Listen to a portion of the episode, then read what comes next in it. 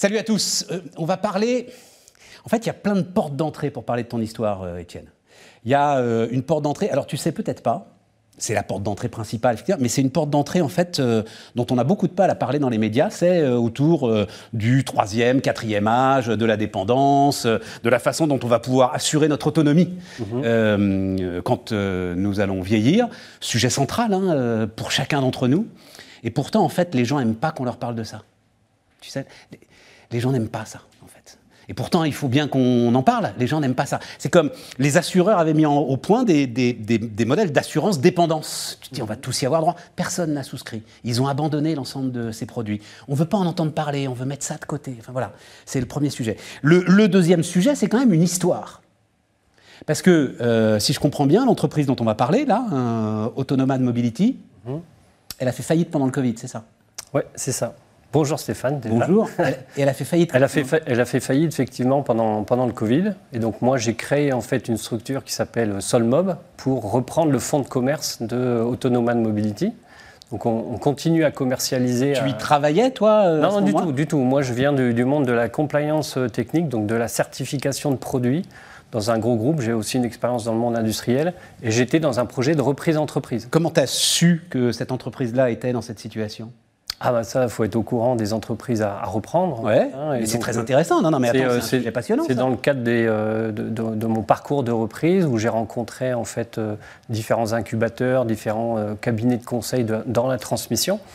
Et il euh, y a un incubateur qui m'a parlé de, de cette opportunité de, de reprendre en fait euh, les activités d'Autonomad Mobility. Ouais. Qui avait alors donc été victime de ce qu'on appelle une crise de liquidité à un moment, mais dont tu penses que le business model, lui, est solide. Bah, en fait, c'était, euh, on est dans euh, une start-up, donc il y a eu une idée euh, par un chercheur, de, on parlera des, des produits euh, après. Hein. Bah alors, par, non, non, mais parlons de l'idée, effectivement. Hein, l'idée, c'est de rendre électrique, d'électrifier... Des, des fauteuils roulants manuels. Donc avec des solutions légères, hein, pour ne pas aller sur, le, sur des fauteuils roulants électriques euh, qui, sont, qui font soixante-dix à quatre-vingts kilos et qui euh, nécessitent beaucoup d'aménagement de, de mobilier ou, de, ou de, des véhicules.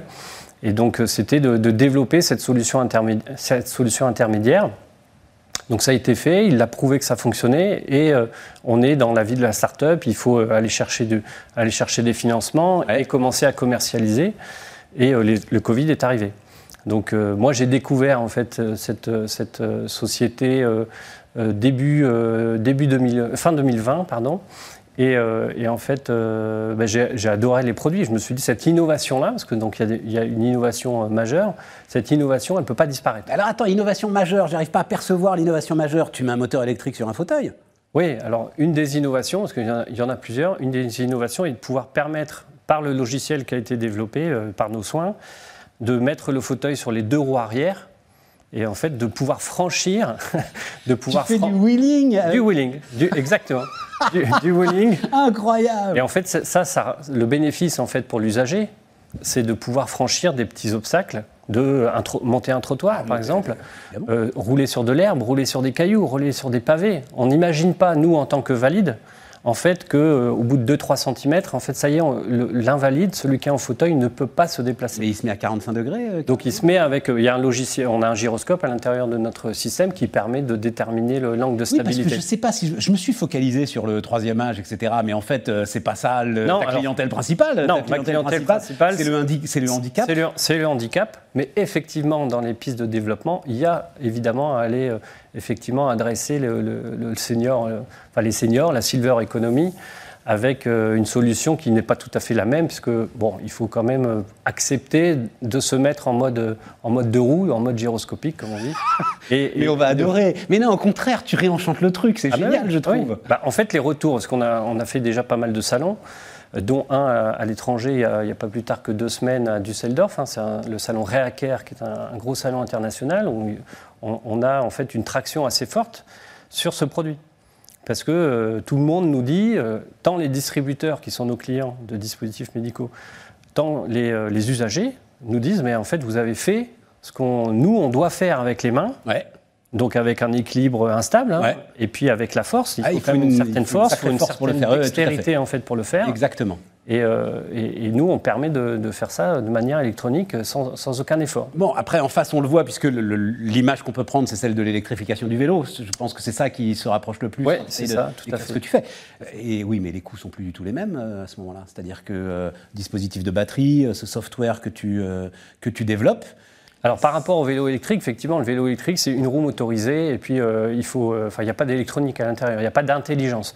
Nous, il y a une intelligence. L'intelligence, c'est le software qu'on a développé qui permet de moduler la vitesse, euh, commandée par un joystick ou par, un, oui, par oui, une molette. La question, c'est, en gros, le vélo électrique, ça coûte le double d'un vélo classique. Ouais. Une voiture électrique, ça coûte alors pas le double, mais euh, pas loin du double d'une ouais. voiture classique. Il ne faut pas que ton fauteuil il coûte le double d'un fauteuil classique, parce que là, tu n'as plus de modèle économique ou tu as un modèle économique ? Alors, il y a un modèle économique. Le modèle économique, en France, il repose sur euh, le remboursement sécurité sociale. Donc, on a en fait un remboursement sécurité sociale sur ce type de dispositif. Quel que soit le prix du fauteuil ?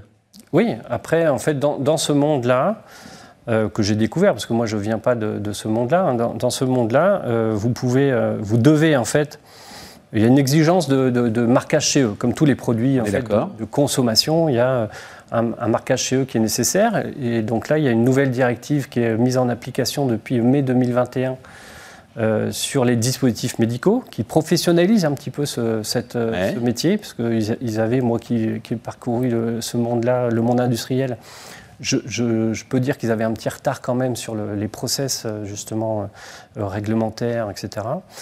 Donc ça, ça vous permet de commercialiser partout en Europe. D'accord.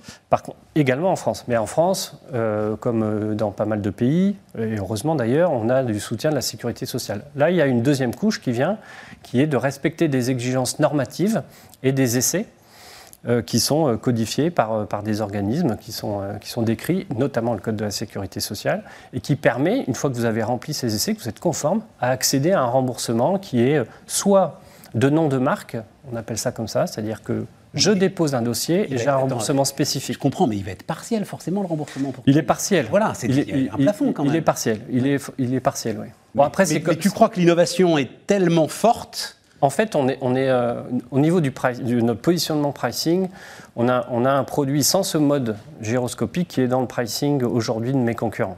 Juste électrifié ? Électrifié des fauteuils.